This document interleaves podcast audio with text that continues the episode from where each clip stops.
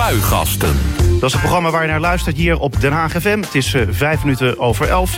Je luistert dus naar Spuigasten, het politieke radioprogramma van Den Haag FM. Hier live vanuit de Centrale Bibliotheek aan het Spui. Tot 12 uur neem ik de afgelopen politieke week door. En dat doe ik natuurlijk ook met mijn gasten. Over pijnzingen onder de kerstboom. Onder die titel schreef de waarnemend burgemeester van Den Haag, Johan Remkes... tijdens de kerstvakantie een brief aan de gemeenteraad. Observaties noemt hij zijn eigen constateringen en tips zelf... Om er ook aan toe te voegen dat het gaat om een beperkte waarneming... die die gaarne inruilt voor betere en of uh, aanvullingen. In Spuigasten ligt Remkes zijn observaties toe. Goedemorgen allereerst. Goedemorgen. Nou, u bent zaterdag in Den Haag. Hoe vinden ze dat thuis in Groningen? Uh, die hadden mij liever gisteravond zien verschijnen. Maar ja, ik bedoel, de verplichting roept. De verplichting roept, ja. En dat is vandaag Chinees nieuwjaar onder andere. Gaat u ook nog andere dingen doen? En, en hier en aanwezig hier zijn. zijn. Precies, maar dat is het dan. Daarna weer terug ja. naar Groningen. Ja. Oké, goed om te weten. Um, we gaan het straks hebben natuurlijk over uw overpeinzingen van, uh, ja, die u onder de kerstboom uh, had. Waren die ook echt onder de kerstboom? Of... Nou, in de, in, de, in de omgeving van de kerstboom, laat ik het zo maar even De studeerkamer. Ja. ja. precies. Goed, daar gaan we het straks uitgebreid over hebben. Uh, straks ook een ander onderwerp, uh, eigenlijk over uw opvolging. De nieuwe burgemeester van Den Haag. Uh, ervaring, integriteit, humor, daadkracht, open en toegankelijk. Den Haag zoekt een nieuwe burgemeester die aan een enorme reeks eisen voldoet. De afgelopen tijd mochten inwoners hun ideale burgemeester schetsen. De wensen worden toegevoegd aan de profielschets voor de nieuwe burgemeester. Maar uiteindelijk kiest de gemeenteraad een nieuwe eerste burger van de stad. Maar waar moet die nieuwe burgemeester aan voldoen? Volgens de raadsleden Ralf Sluis van Hart voor Den Haag Groep de Mos... en Joris Wijsmuller van de Haagse Stadspartij. Dat dus straks in Spuigasten. Maar eerst... Het politieke weekoverzicht. Maandag 20 januari. Thuiswerksysteem uh, Citrix heeft een programma vrijgegeven... dat het gat in de beveiliging zou moeten dichten. Verschillende uh, instanties die last hebben van het beveiligingslek... die kunnen weer aan het werk. Door het beveiligingslek kunnen kwaadwillenden een netwerk binnendringen om het te infecteren. Onder meer de Universiteit Leiden, Hogeschool in Holland en de gemeente Den Haag die namen dit weekend uh, maatregelen. Uh, Johan Remkes, de gemeente die nam dus uh, ook maatregelen. Betekende dan dat de gemeente ook last had van dat beveiligingslek? Of was het een, meer een preventieve maatregel? De gemeente had daar in beginsel ook last van kunnen krijgen. En heeft dus uit preventie deze maatregel genomen. En dat had tot gevolg dat bijvoorbeeld gedurende een bepaalde periode mensen thuis niet konden werken. Aha, en hoe was dat bij u? Dat was bij mij ook zo. Dus u kon ook het afgelopen weekend niet thuiswerken? Nee. Oké. Okay. En uh, wat, wat, maakt dat dan nog uit? Ik bedoel, uh, ja, worden dan alleen maar telefoontjes gepleegd? Of, of, of ja, hoe gaat het werk dan door? Nou, het geeft ook een zekere mate van rust. Want wat we de afgelopen jaren hebben kunnen zien dat werk en vrije tijd steeds meer door elkaar zijn gaan lopen. En uh, ik denk dat dat op zichzelf uh, ook nog wel eens tot overdenking moet kunnen leiden. Want uh, ja, tegelijkertijd hoor je ook van steeds meer mensen dat de, het bestaan wel erg stressvol is geworden. En dat speelt daar denk ik op de achtergrond wel een rol bij. Dinsdag 21 januari. De boeren die gaan uh, zaterdag 21 maart opnieuw actie voeren. Dat heeft de actieclub Agractie uh, dinsdag bekendgemaakt. Uh, ja, Jan Remkes, zijn die boeren wat u betreft weer welkom in Den Haag? Ik heb begrepen dat deze actie verspreid over het land zal zijn... in de buurt van, in de buurt van supermarkten. En als men hier wil demonstreren, dan is dat in beginsel toegestaan...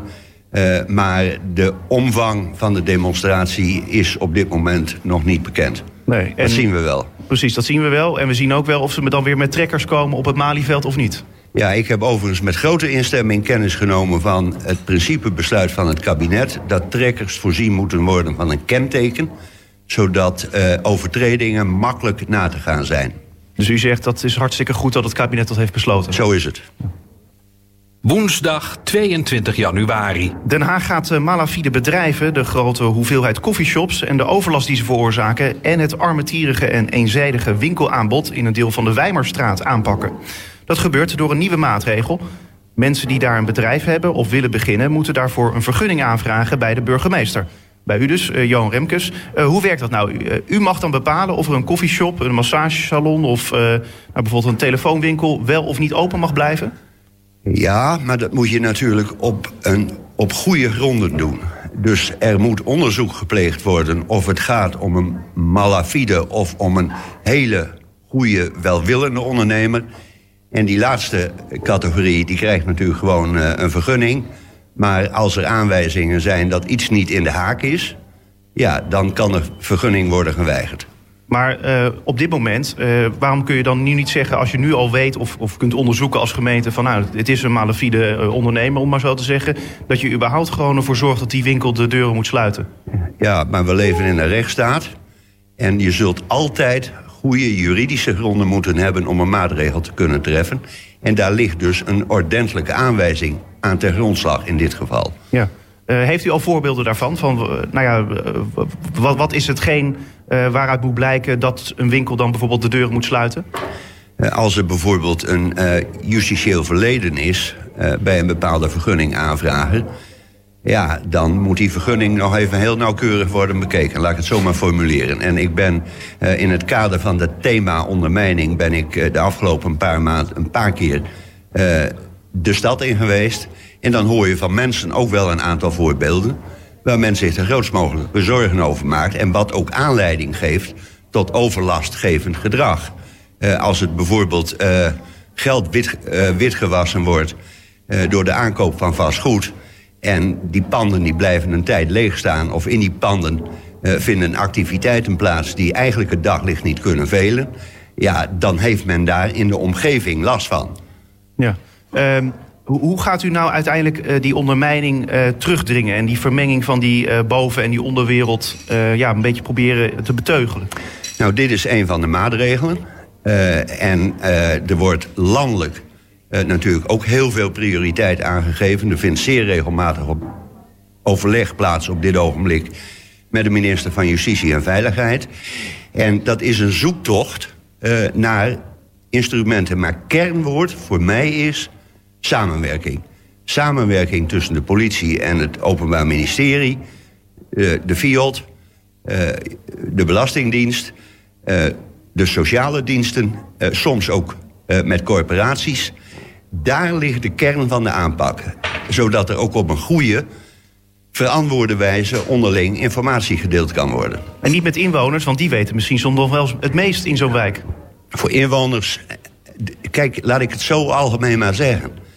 Uh, natuurlijk zijn daar ook inwoners bij betrokken. En natuurlijk, als inwoners aanwijzingen hebben dat iets niet pluis is...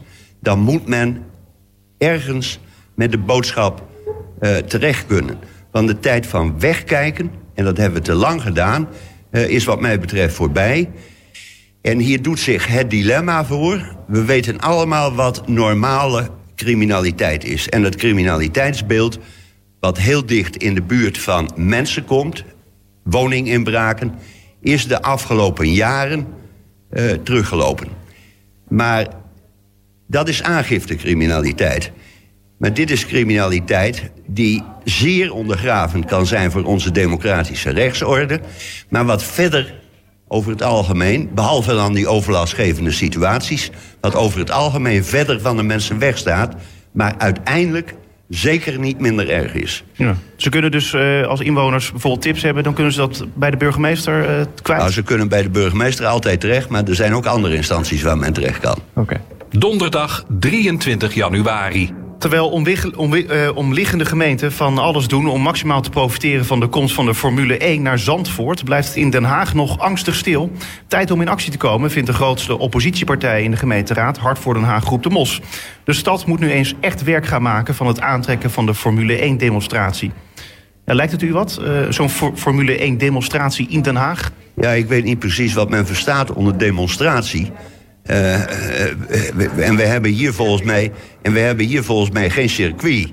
Nee. Dus laat dat circuit maar mooi in Zandvoort... en laat de Formule 1-race ook maar mooi plaatsvinden in Zandvoort. Nou, het idee was volgens mij meer bijvoorbeeld om de Rotterdamse baan te gebruiken... om gewoon even hard doorheen te scheuren... en dat daar wat mensen naar konden kijken. En dat trekt veel bekijks. Dat is het idee. Dat spreekt niet tot de verbeelding van de burgemeester. Oké, okay, dat is duidelijk. Vrijdag 24 januari. Een extern onafhankelijk bureau gaat het beleid van de gemeente Den Haag op het gebied van integriteit onderzoeken. Het moet ook aan uh, voorstellen voor verbeteringen komen. Uh, dat uh, schrijft waarnemend burgemeester Johan Remkes aan de gemeenteraad. Ook wil Remkes regelmatig risico's in kaart laten brengen en maatregelen nemen om die risico's te beperken. Uh, Johan Remkes, sinds uw aantreden heeft u integriteit bovenaan de politieke agenda gezet. U neemt echt de ene maatregel naar de ander. Uh, staan we nou nog aan het begin van het proces? Of uh, moet er nou nog heel veel, moet er in die zin nog heel veel veranderen? je staat nog relatief aan het begin van het proces. Want integriteit is niet iets wat je uitsluitend via regeltjes regelt. integriteit, dat zit in de eerste plaats ook tussen de oren. En is een proces wat permanent en in het bestuur en in de ambtelijke organisatie aandacht vraagt. Dat heb je niet uh, met een knop om uh, geregeld. Uh, dat vraagt een langdurige inspanning, met name ook op de werkvloer. Mensen moeten dilemma's met elkaar kunnen delen. En in de politieke organisatie en ook in de ambtelijke organisatie moet het veel vanzelfsprekender worden dat er tegenspraak geleverd wordt. Uh, dus ook hier uh, een proces van lange adem. Ja, uh, maar heeft u al het idee dat er binnen de ambtelijke organisatie van de gemeente Den Haag... er al een soort mindswitch is, ge is gekomen in de hoofden van de mensen... van nou ja, we moeten daar echt scherper op zijn dan dat we waren? De processen zijn begonnen. Het is toevallig een thema waar het college van BMW gisteren een hele dag... ook in een wat meer informele sessie over heeft gesproken. Ook in de relatie tussen bestuur en ambtelijke organisatie. En dan zijn we er zeker nog niet. Uh, maar er zijn wel stevige impulsen gegeven. En ook in de ambtelijke organisatie is dat proces uh, inmiddels begonnen. Uh, en geen misverstand. er is wat voor Den Haag geldt, dat geldt voor heel veel ambtelijke organisaties. Dus het is niet zo dat hier nou in het bijzonder uh, heel veel mis is. Uh, want Den Haag wordt iedere dag nog op een fatsoenlijke manier bestuurd. Maar één ding is ook zeker. Er is sprake van reputatieverlies. En aan dat reputatieverlies zal dus gewerkt moeten worden... om het vertrouwen van mensen in hun stadsbestuur te herstellen. En wanneer gaat dat onafhankelijke bureau aan de slag? Of is dat al aangesteld? Uh, dat zit op dit ogenblik in de fase van werving. Aha. En, en, wanneer kunnen we dan de uitkomsten daarvan verwachten? Is dat, is dat, heeft u al gezegd van nou, ik wil het voor dat ik vertrek bijvoorbeeld binnen hebben? Uh, dat, gaat dit voorjaar, uh, dat gaat dit voorjaar plaatsvinden. Dat heb ik ook in de richting van de Raad aangegeven. Ja. Het, integriteit is natuurlijk zo'n groot vraagstuk geworden vanwege dat, die corruptieaffaire uh, in Den Haag. waarbij twee wethouders van Hart voor Den Haag Groep de Mos uh, nou ja, uiteindelijk zijn waardoor ze uiteindelijk zijn vertrokken. Doorzoekingen in hun werkkamers, et cetera. Ehm, wat weet u nu uiteindelijk over die zaak? Ik kan daar natuurlijk, omdat het op dit ogenblik in onderzoek is bij de Rijksrecherche, kan ik daar concreet niks over zeggen. Ik hoop één ding wel, dat het onderzoek niet eindeloos duurt. Ja. Dat is zowel naar de betrokkenen als naar het bestuur toe. Uh, denk ik niet goed als dit soort processen te lang duren. Want dan blijft dat boven de markt zweven en dat is hartstikke slecht. Maar ja, niet eindeloos. Ik bedoel, uiteindelijk zal dat onderzoek toch ook worden afgerond? Uh, daar ga ik vanuit, ja. En wat ik zeg is dat ik hoop dat het zo snel mogelijk wordt afgerond. Ja, en zo snel mogelijk hangt er eens een tijdsbeeld aan? Ja, dat, dat moet u aan het Openbaar Ministerie vragen. Dat moet u niet aan mij vragen. Maar volgens mij ben ik volstrekt helder geweest. Zaterdag 25 januari.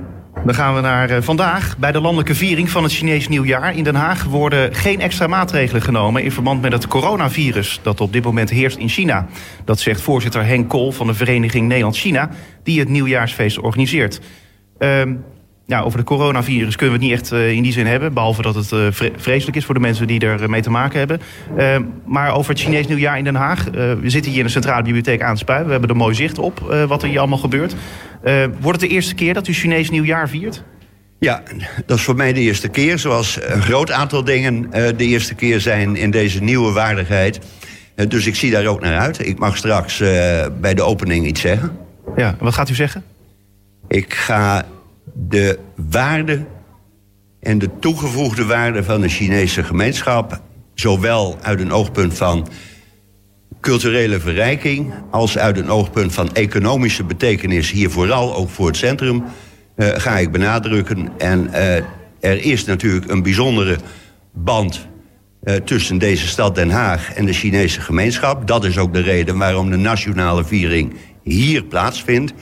Uh, dus uh, de Chinese gemeenschap is in onze stad meer dan welkom. En wordt het dan in het Nederlands, het, uh, Engels, Chinees? Wat, wat spreekt ik, ik, zal spreken in het Nederlands en het wordt Chinees vertaald. Oké, okay, heel mooi. Goed, uh, dat was het weekoverzicht. Meer nieuws vind je op onze website denhagfm.nl. Spuigasten. 100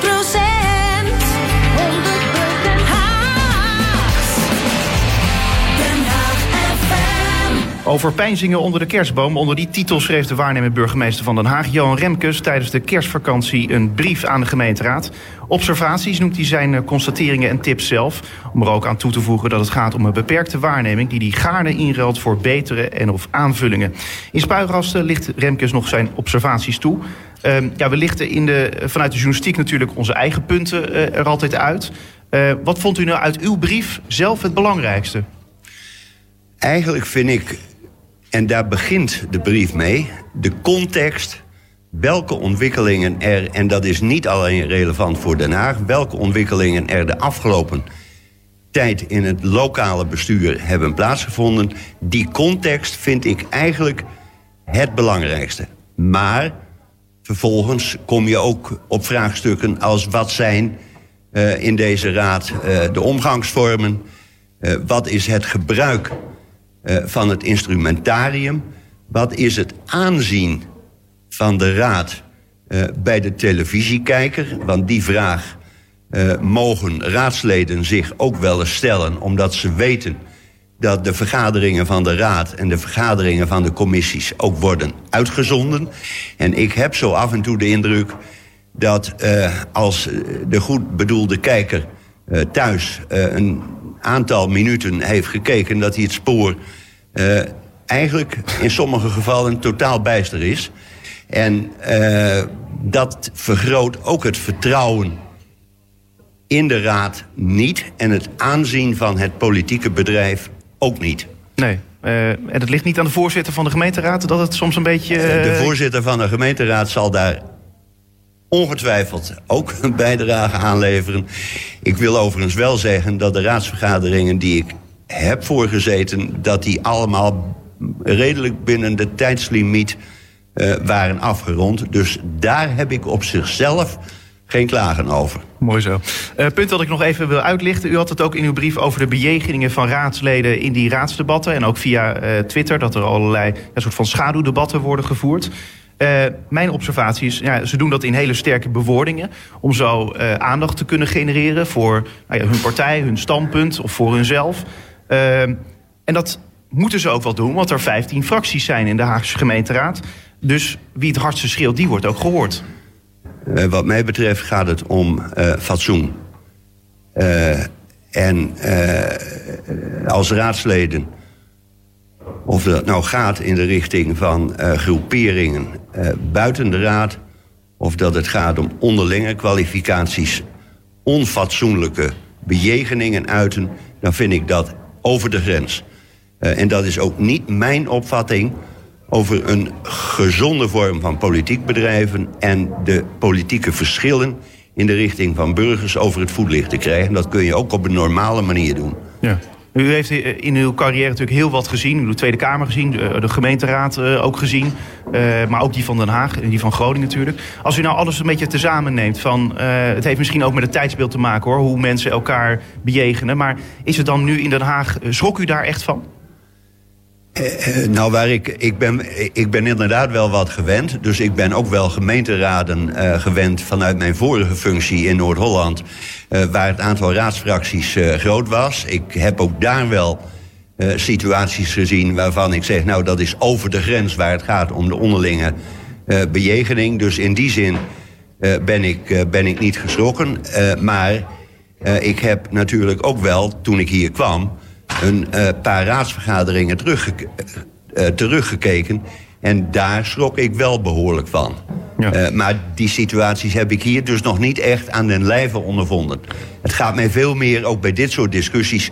wees je bewust van de vraag hoe je acteert... en hoe je overkomt bij de burgers in deze stad. Laatste vraag. Ehm, want ehm, ja, de gemeenteraad, daar ging het allemaal over. Hoe hebben die gereageerd, uh, die raadsleden, tegenover u? Ja, dat had ik natuurlijk wel een beetje verwacht. Ik dacht, dit is uh, het licht aandoen in het kippenhok. Uh, en dat effect had het ook wel een beetje. Waarbij mij wel opviel dat de reacties eigenlijk zich toespitsten op het gebruik van instrumenten. En weinig gingen over de achterliggende overwegingen. En ja, er werd ook wel een beetje eh, in, in, in krasse bewoordingen gezegd... van het politbureau van Remkes wil toezien op, uh, op de raad. Nou, dat is natuurlijk allemaal niet aan de orde. U bent niet maar, de opperste Sovjet? Uh, nee, en dat was ik ook niet van plan uh, te worden... want ik ben in mijn leven een aantal keren... ook in de oude situatie achter het ijzeren gordijn geweest... en ik weet precies hoe het niet moet. Johan Remkes, dank u wel. Graag gedaan. Spuigasten. Den Haag FM. Ervaring, integriteit, humor, daadkracht. Open en toegankelijk. Den Haag zoekt een nieuwe burgemeester die aan een enorme reeks eisen voldoet. De afgelopen tijd mochten inwoners hun ideale burgemeester schetsen. De wensen die worden toegevoegd aan de profielschets voor de nieuwe burgemeester. Maar uiteindelijk kiest de gemeenteraad een nieuwe burger van de, van de stad. Maar waar moet die nieuwe burgemeester aan voldoen? Volgens de raadsleden Ralf Sluis van Hart voor Den Haag Groep de Mos... en Joris Wijsmuller van de Haag Stadspartij. Beide goedemorgen. Goedemorgen. Ja, goedemorgen. Fijn dat jullie er zijn. Uh, ja, deze week uh, publiceerde de gemeente een opsomming van de 110 reacties van de inwoners. Die hadden gereageerd op de vraag nou, welke kwaliteiten moet nou uh, die nieuwe burgemeester van Den Haag uh, over beschikken? Uh, Ralf, ja, die opsomming die ik net maakte van, van, van ervaring, integriteit, humor, daadkracht, open en toegankelijk. Is dat iets waarvan jij denkt dat is hoe die nieuwe burgemeester eruit moet zien? Nou ja, je krijgt natuurlijk altijd een beetje een opsomming van, uh, van wat clichés ook, denk ik. En ik denk dat dat, uh, dat dat uit die profielschets ook wel naar voren komt. Dus men kan denken, god, er worden wat open deuren ingetrapt. Uh, maar zo wil ik het eigenlijk niet bekijken. Ik denk dat het, dat het een mooie opsomming is. En ik zou er heel graag aan willen toevoegen dat wij het ontzettend belangrijk vinden... ook dat er Haags bloed door de aderen stroomt. Dus dat het Haagse denken, dat dat ook in de profielschets opgenomen wordt. Het stadhuis uit, de wijken in, benaderbaar zijn. Ook op social media. Dus je echt een open burgemeester die voor de hele stad benaderbaar is. Ik denk dat dat in ieder geval ook toegevoegd moet worden aan die profielschets. En dat je dan een mooi compleet verhaal hebt met elkaar. Waar je zegt, nou, daar kunnen we naar op zoek naar die burgemeester. Ja, uh, in hoeverre is dat Haags bloed? Want dat is toch ja, gewoon dicht bij de burger staan. Jullie als lokale partij moeten dat weten. Ja, ik denk dat wij dat als geen ander weten. Uh, wat het is om stadhuizen uit te gaan en de wijken in te gaan. Wij, uh, wij doen bijna dagelijks niet anders. En uh, daar gebeurt het. En daar ligt het nieuws, daar liggen de verhalen. daar liggen ook de problemen. En ik denk dat het heel goed is dat de nieuwe burgemeester die stad ook in de haarvaten kent. Ja. En het zou heel vervelend zijn als er een burgemeester komt die de stad dermate slecht kent... dat hij bijna de eerste drie jaar van zijn termijn bezig zal zijn om de stad te leren kennen. Dus ik denk dat we echt winst kunnen hebben op het moment dat je zegt... het moet iemand zijn die die stad 100% en door en door kent. Ja, Joris Wijsmuller, hoe belangrijk is dat? Iemand die de stad, nou ja, uh, bij wijze van spreken blind kan, uh, kan doorlopen... en weet waar alles zit? Nou ja, dat, uh, kan, dat kan ontwikkelen. Dus dat hoeft niet meteen van het begin volop uh, aanwezig te zijn. Dat zou wel een pre kunnen zijn.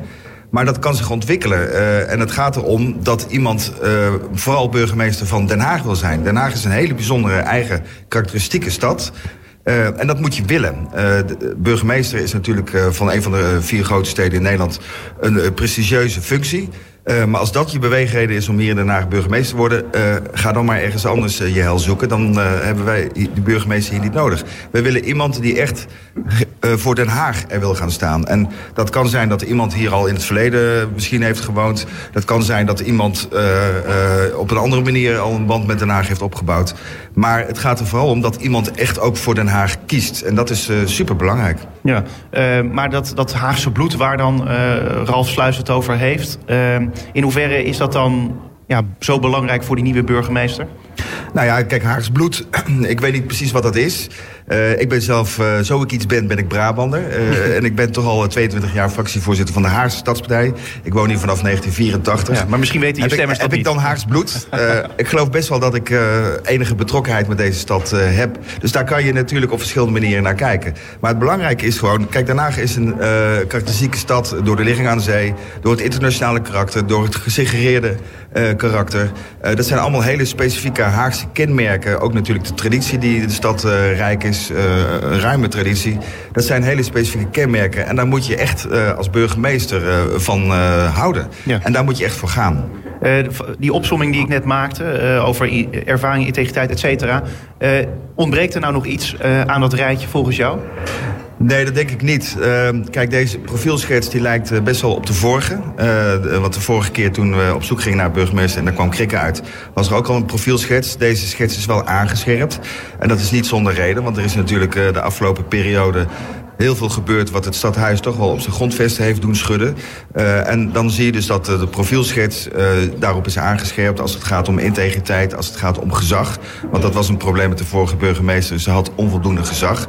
En dat zie je dus ook in de reacties terug vanuit de burgers... dat dat soort aspecten, ervaring, uh, gezag, uh, daadkracht... Uh, ergens voor staan, niet met alle winden meewaaien... Dat, dat zijn belangrijke kenmerken die eigenlijk nu zijn onderstreept... naar aanleiding van de ervaringen van de afgelopen maanden.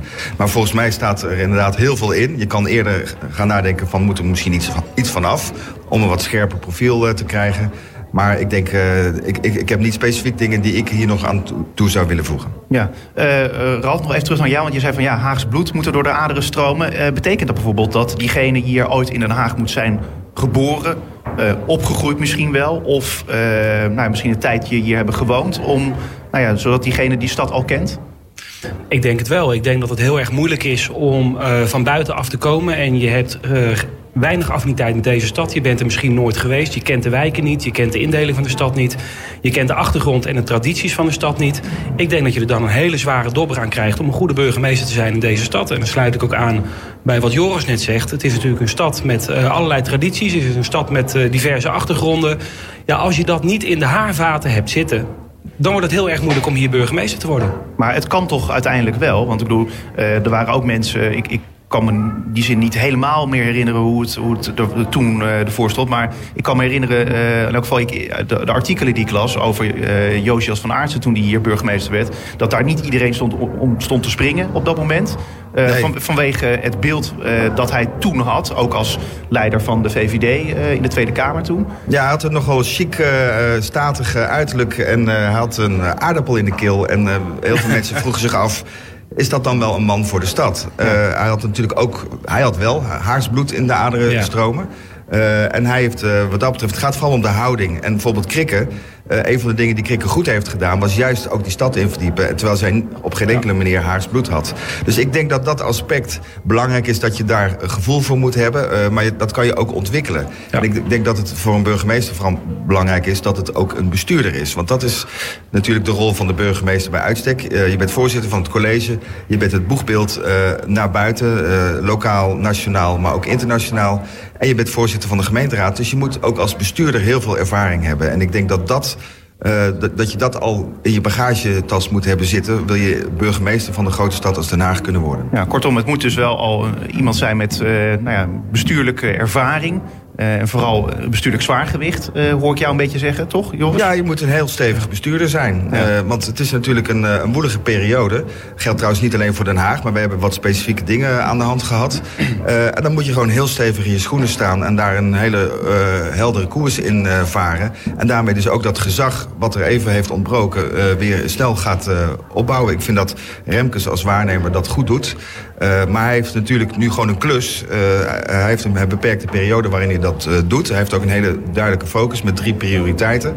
Uh, maar de nieuwe burgemeester die uh, hier, uh, als het goed is, minimaal zes jaar weer komt te zitten...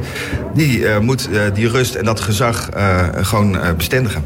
Zou ik nog wat aan mogen toevoegen, Ivar? Wat, ik, wat wij ook heel belangrijk vinden... is dat de nieuwe burgemeester ook gedragen wordt door de stad. Dus de betrokkenheid van de stad bij die keuze is voor ons heel erg belangrijk. Als je nu ziet eigenlijk het, het onderzoek wat de gemeente gedaan heeft... ja, dat heeft 110 reacties opgeleverd. Ja, dan kun je natuurlijk eigenlijk alleen maar de tranen van in je ogen krijgen. Als dat de betrokkenheid is die we als stad zijnde hebben bij onze nieuwe burgemeester. Ja, dan is dat teleurstellend. Want we hebben een half miljoen inwoners. We hebben een half miljoen inwoners. En als we dan 110 reacties uh, op dat onderzoek krijgen... ja, dan is dat gewoon teleurstellend. Denk ik ook bij mezelf, had het ook eens op de voorpagina van uh, de Posthoren bijvoorbeeld gezet... die bijna overal huis aan huis bezorgd wordt. Ik heb het niet gezien. En uh, dat is een gemiste kans, denk ik. Ik denk dat je daardoor ook nou ja, eigenlijk dit minimale aantal hebt gekregen. En wij zeggen, vergroot die betrokkenheid nou bij de stad... Neem daar als gemeenteraad ook de ruimte in die daarvoor is. Want de gemeenteraad heeft de afgelopen jaren meer ruimte gekregen. Die hebben ze ook zelf gecreëerd om meer invloed te krijgen op die keuze. Is verder nergens vastgelegd. En wij zouden zeggen als gemeenteraad: neem nou in die profielschets ook op dat de kandidaten die zich uh, kandidaat stellen zich openbaar maken. Zodat de hele stad ook weet: nou, dit zijn de kandidaten. Organiseer daar een mooi burgemeestersdebat voor. Laat ze in debat gaan. Laat ze ook in gesprek gaan met de stad. En uiteindelijk ook gewoon eens aan, aan de stad vragen... goh, wie vindt u hier nou het beste uitgekomen? Ja, maar het nou, en als je dat, kan dan uiteindelijk... Niet? Wat zeg je? Dat kan toch niet? Want die mensen willen toch helemaal niet uh, zichzelf kenbaar maken als burgemeester? Want die nee, zijn het mag niet eens. Het mag niet eens. In de gemeentewet uh, is het geregeld hoe een burgemeester... Uh, de sollicitatieprocedure gaat. Uh, en dat moet uh, vertrouwelijk. er wordt niet voor niets ja. ook een vertrouwenscommissie vastgesteld. Dat is gewoon allemaal wettelijk bepaald. En daarnaast heeft de minister van Binnenlandse Zaken ook een circuleren hoe dat allemaal verder gaat. En dat wordt dus ook uiteindelijk getoetst door de minister of de ja. procedure goed gaat. Dus ik ben, op zich ben ik voor een gekozen burgemeester en zou ik graag willen dat het anders was. Maar op dit moment is het wettelijk niet geregeld. En dan kunnen we ons niet permitteren om nu te gaan experimenteren met allemaal ogenschijnlijk leuke dingen. Uh, het is geen populariteitsquiz uh, uh, nee, voor een burgemeester. Dus we moeten ons wat dat betreft gewoon aan de regels houden. En we moeten nu zorgen dat we uh, dat op een goede manier doen. Want Den Haag is hard toe aan uh, rust in de stad, bestuurlijk. En dat betekent dat we ook uh, die rust moeten creëren... om een goede nieuwe burgemeester te gaan vinden. Ja, dus Ralf, jou, jouw idee kan niet? Nou ja, dat wordt dan zomaar gezegd uh, uh, dat dat niet kan, maar dat kan wel. Je kan die ruimte zelf als gemeenteraad ook pakken. En het is een advies. Het is een advies wat je krijgt vanuit de stad. Nou, dat advies lijkt me heel zwaar wegen. En dat kun je uiteindelijk ook meenemen als gemeenteraad. Als advies naar het kabinet toe. Van nou, uit de stad is gebleken dat zij deze kandidaat steunen. En kijkt u maar wat u ermee doet. Maar het lijkt mij dat dat advies zwaar meegenomen moet worden. Ja, maar... En kijk, wat Joris zegt, dat is wel zo. Maar dat is natuurlijk uiteindelijk allemaal... Uh, uh, op de ouderwetse manier, met de achterkamertjes. Niemand mag weten wie de kandidaten zijn. Niemand, uh, want dat is een afbreukrisico.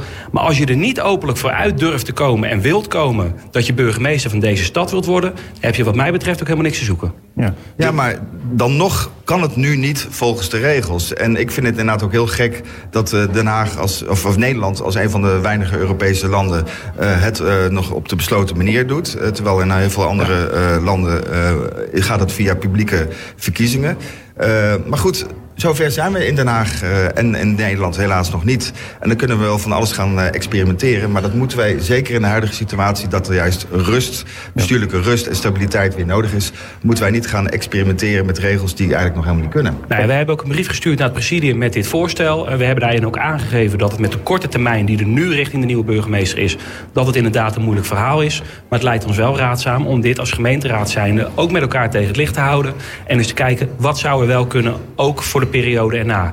Want ik, ja, wij denken eigenlijk dat, dat iedereen het wel over eens is... dat de betrokkenheid van de stad bij de keuze voor een nieuwe burgemeester groter moet.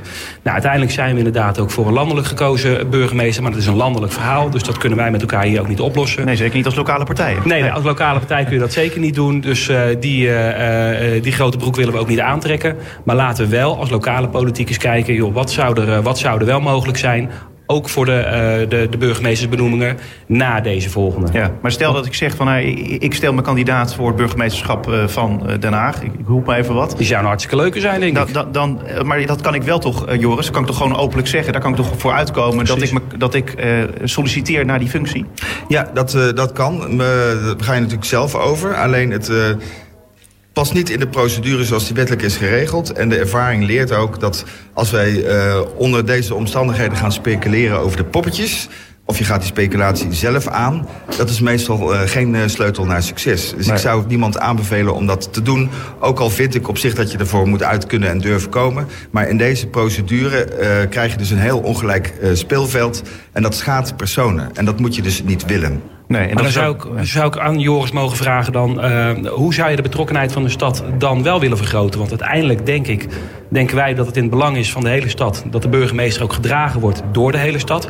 Hoe zou jij dan zien dat de betrokkenheid van de burger en de mensen in de stad groter kan worden dan 110 reacties? Nou, er zijn heel veel zaken waar de gemeentebestuur kan nadenken hoe we de betrokkenheid van de stad zeker bij beleid kunnen vergroten. En ik denk dat de keuze voor een burgemeester, uh, daar hoeven wij wat mij betreft niet onze speerpunten op te richten... om daar de betrokkenheid bij te groten. Ik denk dat de betrokkenheid van de stad groter wordt... op het moment dat we een goede burgemeester hebben... die met gezag uh, die rol weer kan gaan invullen. En uh, als we nu gaan experimenteren om maar die betrokkenheid van die stad... bij deze invulling van deze functie te vervullen... dan denk ik dat we onze energie op de verkeerde manier aanwenden. En ik denk ook niet dat de stad daar uiteindelijk mee is gebaat. Dus als het gaat om die betrokkenheid van de stad... nou dan kijk ik een stuk kritischer naar de manier waarop we de zorg organiseren... waarop we uh, de woningbouwontwikkeling en de stedelijke ontwikkeling organiseren. Daar hebben we nog ook de manier waarop de stad of het gemeentebestuur communiceert met die burger. Daar kunnen op tal van punten, en ik denk dat we daar ook op heel veel punten elkaar kunnen vinden, kan het gemeentebestuur het een stuk beter. Um, maar ik denk niet dat de functieinvulling van de burgemeester... dat dat nou ons speerpunt moet zijn om die betrokkenheid van de stad ja. uh, te vergroten. La laten we dan eventjes kijken naar wat nou de belangrijkste kernwaarde is uh, volgens jullie. Want jullie noemen natuurlijk een heleboel uh, zaken op. Dat diegene moet dit hebben en dat hebben. Maar wat is nou eigenlijk het belangrijkste? moet het een verbinder zijn? Omdat de stad zo enorm verdeeld is. juist een integer bestuurder. Gezien de integriteitsissues die er spelen. Of juist een bestuurder die handhaaft... omdat de gemeente bij de bouw van de vreugdevuren over zich heen liet lopen. Joris, wat, wat zou jouw keuze zijn? Ja, ik, ik heb zelf uh, het samengevat als een gezaghebbende verbinder. Uh, dat zijn er twee dus eigenlijk. Dat zijn dus eigenlijk twee. Uh, kijk, het gezag, maar dat heeft natuurlijk alles te maken met de afgelopen periode. Iemand die boven de partijen staat, iemand die overtuigd, die ervaring heeft.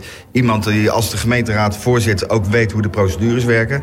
Een vervelend voorbeeld was van bij de vorige burgemeester.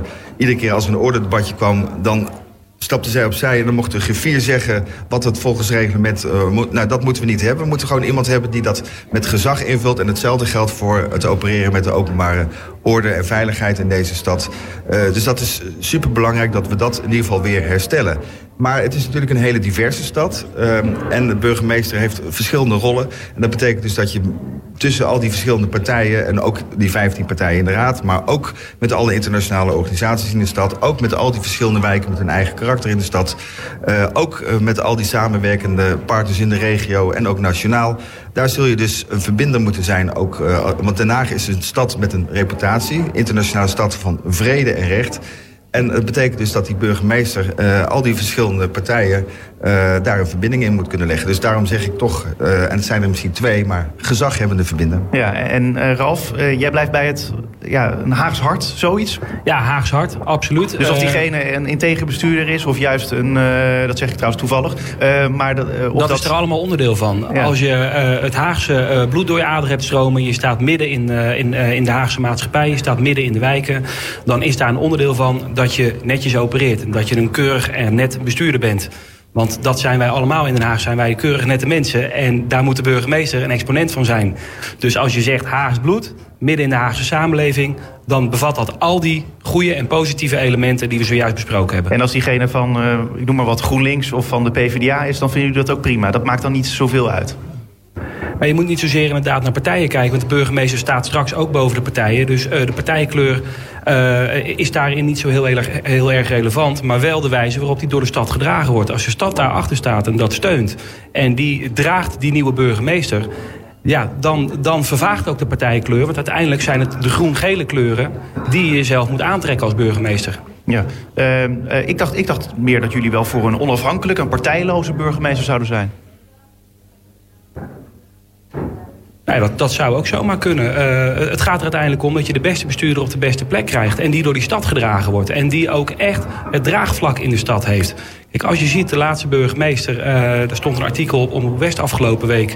dat zelfs sommige gemeenteraadsleden moesten googlen wie het was. Ja, krikken. Ja, ja, dat is pijnlijk. Dat is best heel pijnlijk om dat te lezen. En het lijkt mij dat op het moment dat er een naam naar buiten komt... dat iedereen in de stad denkt... hey, dat is mijn burgemeester.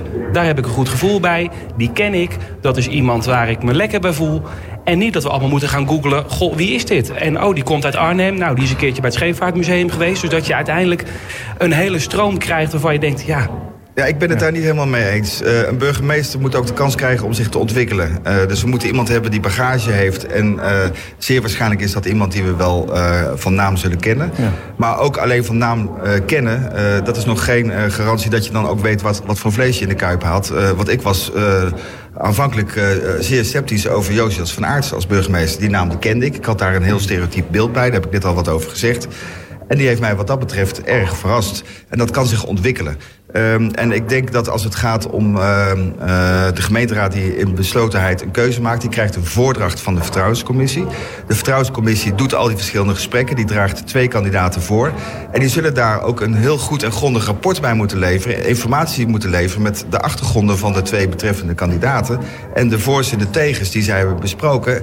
En dan kan iemand uh, relatief onbekend zijn in de gemeenteraad, maar op grond van een goede rapportage van de Vertrouwenscommissie worden mensen dan uh, wel uh, meegenomen in uh, welke afwegingen er gemaakt kunnen worden. En dat kan de gemeenteraad dan op die manier toetsen. En dat is denk ik ook de gebruikelijke manier zoals het zou kunnen werken. En als, als ik kijk hoe we dat bijvoorbeeld doen met de invulling van de G4 of de invulling van de, de ombudsman op de invulling van de voorzitter van de gemeente, of de, de, rekenkamer moet ik zeggen. Dat zijn ook allemaal belangrijke functies in de stad. Minder publiek misschien zichtbaar, ja, ombudsman natuurlijk wel. Um, dat gaat allemaal via het presidium. En dan vertrouwen wij het presidium dat zij daarin de goede afwegingen maken. En we kennen ook lang niet al die personen. En toen onze griffier uh, die er nu zit uh, kwam, uh, heel veel raadsleden kenden haar niet. En ze doet ja. haar werk uitstekend. Maar dat komt omdat die commissie zijn werk goed heeft gedaan. En als het gaat om de benoeming van de burgemeester... zullen zij dat in een vertrouwelijke vergadering... en die vergadering mag naar mij betreft zo lang duren als dat nodig is. maar dat moet goed besproken worden. En het verslag van die vertrouwenscommissie moet goed zijn... zodat mensen kunnen toetsen wie die persoon is, of die nou heel bekend is of niet... en wat nou de afwegingen daarbij zijn. En partijkleur, maakt dat uit wat jou betreft? En dan is partijkleur, uh, ben ik het helemaal eens, ondergeschikt. En dan zou het heel goed kunnen zijn dat iemand onafhankelijk is. Het zou ook kunnen zijn dat iemand van een bepaalde partij is. Uh, wat we vragen wel specifieke kwaliteiten. Het is ondergeschikt van welke partij iemand dan is. Oké. Okay. Uh, over die vertrouwenscommissie. Uh, Groep de Mos uh, die wilde daar graag in. Want jullie zitten niet in het presidium. Nee, en dat, dat vind ik, ja, dat is eigenlijk natuurlijk ook best wel een pijnlijk punt. En Joris die bevestigt net ook de belangrijke rol van het presidium in dit verhaal. Maar de grootste partij van de stad is niet eens vertegenwoordigd in het presidium. Ja, nou, dat hebben jullie ook zelf zo laten gebeuren. Maar goed. nou, dat, dat is zo gegaan. En wij wilden daar toen de tijd heel erg graag in. En daar zijn we buiten gezet. Dus dat is, dat is heel vervelend. En dat is met de vertrouwenscommissie. Nou, daar willen we inderdaad graag in. Sterker nog, het is de traditie dat de grootste partij daar de voorzitter van levert. Dus uh, wij staan daarvoor klaar om die kaart te gaan trekken. Ja. Joris, maakt Groep de Mos nog een kans wat dat betreft? Nou, kijk... Uh... Volgens mij sprak u net met de waarnemend burgemeester over zijn kerstboombrief die hij had opgetuigd. En een van de punten die hij had opgetuigd is dat hij wel pleit voor uitbreiding van het presidium. En dan denk ik dat uh, dit punt, wat uh, Ralf op zich terecht uh, opmerkt... want er waren maar vijf kandidaten voor het presidium zoals we dat kenden... en Groep de Mos is daar buiten de boot gevallen... Uh, ik denk dat we dat nu, uh, maar goed, we gaan er ook nog een raadsconferentie over houden, uh, zouden kunnen corrigeren. En als het gaat om de vertrouwenscommissie, dan denk ik dat Groep de Mos daar zeker ook in thuis hoort. absoluut. de vraag wie de voorzitter is, het moet natuurlijk gewoon een voorzitter zijn die dit proces in goede banen gaat leiden. En in die zin ook die ervaring daarbij heeft. Ja. En dat vind ik het allerbelangrijkste. Want nogmaals, we hebben nogal wat achter de kiezer de afgelopen maanden. het stad, stadhuis heeft echt op zijn grondvesten staan schudden. Dus wij moeten nu zorgen dat we zo'n proces goed en gedegen en in die zin een beetje saai en in alle rust uh, kunnen gaan doen. En dat betekent dat de voorzitter daar ook goed uh, uh, en ervaren leiding aan moet geven. Ja, maar je zegt ja, iemand die de ervaring heeft met zo'n proces. Wie heeft daar dan ervaring mee? Dat ja, zijn dan ik ga nu niet over poppetjes speculeren. Want ik vind dat ook als we die vertrouwenscommissie in september, februari vaststellen... De 17 februari gaan we dat in de raad vaststellen. Daarvoor hebben we nog een commissievergadering daarover. En dan vind ik dat we dat zo het liefst unaniem uh, gaan doen. Want het, is, het helpt niet voor uh, de, de, zoektocht naar een nieuwe burgemeester... als wij heel veel gedoe krijgen over de samenstelling van de commissie.